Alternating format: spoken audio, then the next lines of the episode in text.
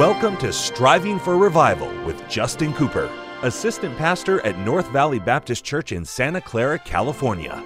This broadcast will challenge and encourage God's people to seek revival. We pray you'll be blessed as you listen to Striving for Revival.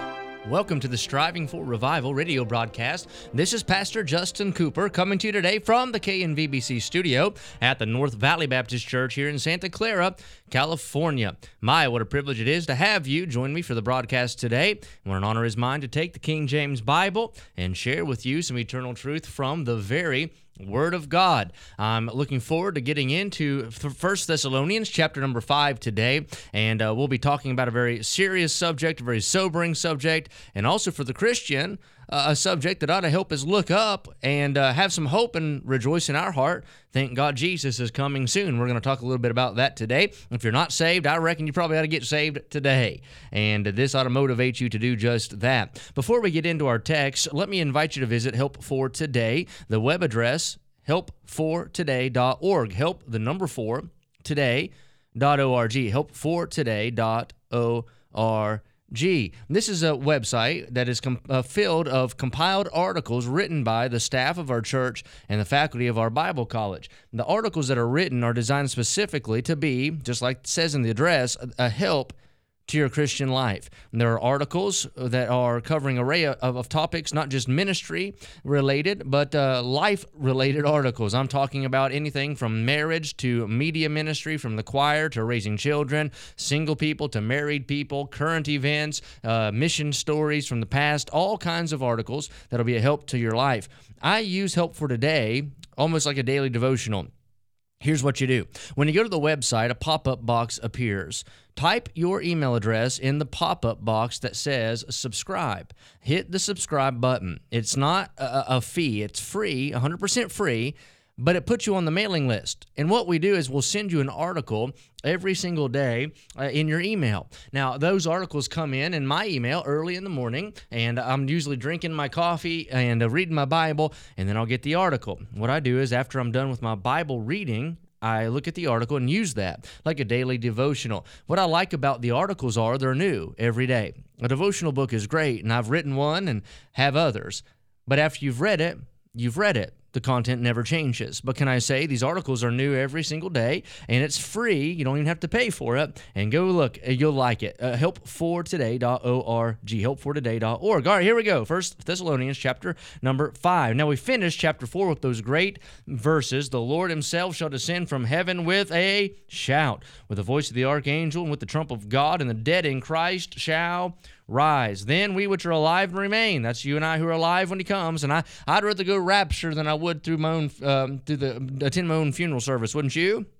But here's the good news. Whether you go by the grave or Gabriel's trumpet, can I say, heaven is waiting for us. Then we which are alive and remain shall be caught up together with him in the clouds to meet the Lord in the air, and so shall we ever, I like eternal life, hallelujah, ever be with the Lord. Wherefore comfort one another with these words. So rapture, the truth of Jesus coming, is comforting to the Christian, but can I say that ought to be alarming and awakening to the uh, to the lost person today?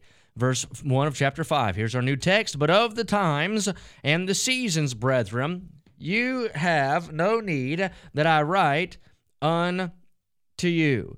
He's saying you can discern, you understand, you've heard it before. I don't have to tell you uh, about the the fact it's going to get worse and worse. Perilous times will come. You know that. In fact, even back then, they were living in the last days back then. I mean, ever since Jesus ascended back to the right hand of the Father, post-Calvary, I mean, we've been in that stage, that state of waiting for the imminent return of our Savior. He could come at any moment. It could happen any moment. In the twinkling of an eye, he could split the eastern sky. Thank God he'd come back for you and I. But here it is. No need that I write unto you, for yourselves know perfectly that the day of the Lord so cometh, watch this, as a thief in the night. Now, a thief, when he comes to your house, and God forbid it ever happen, he doesn't announce his coming.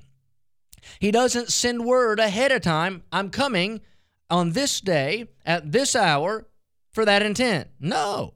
He comes under Uh, disguise. He comes incognito, if you will. He comes unexpectedly. He comes unannounced, but he comes. And when he comes, it's very obvious, because when a thief comes, after the thief goes, something's missing. And when Jesus comes, he's coming, and the analogy is used as a thief in the night, though our Savior is anything but that. He comes as a thief. He comes unannounced. He comes even unexpected in the eyes of the world. And after he leaves again, there's going to be something missing. You say, what's going to be missing? You and I that are saved. Hallelujah for that. We're going to be gone, gone, call me gone.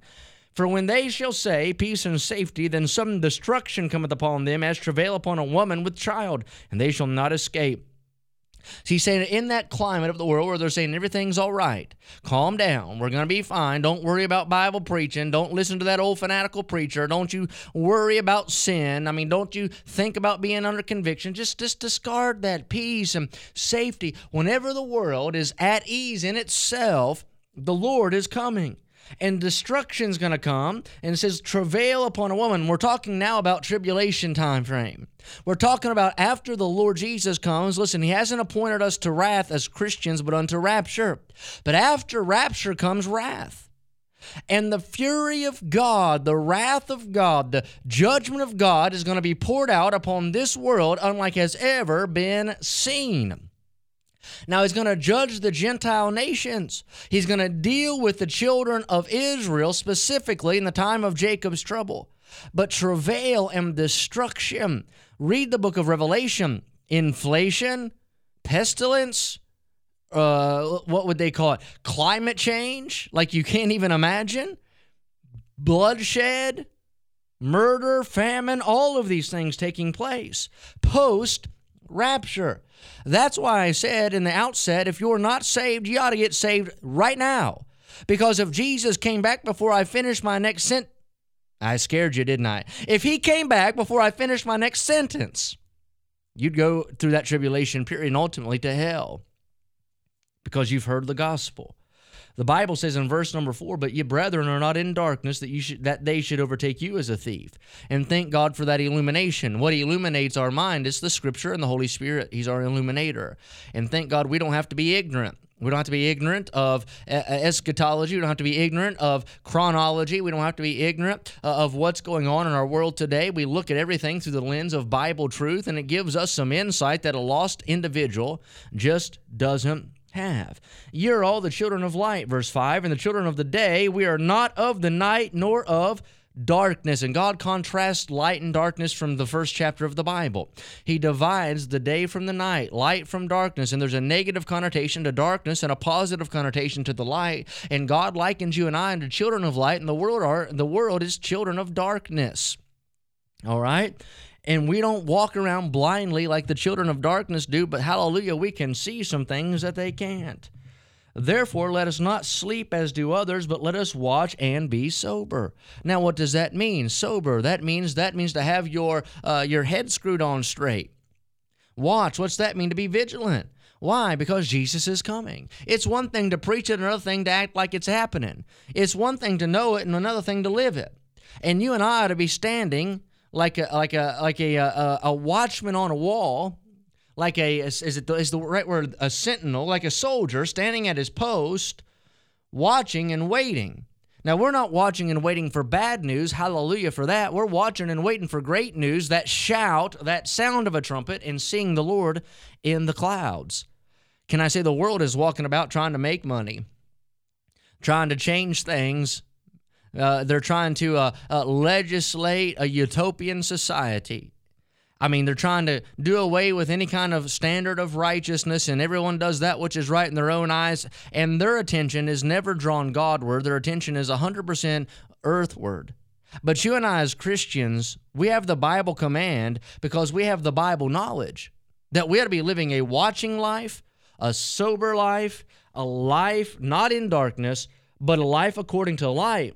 That is anticipating the imminent return of Jesus Christ.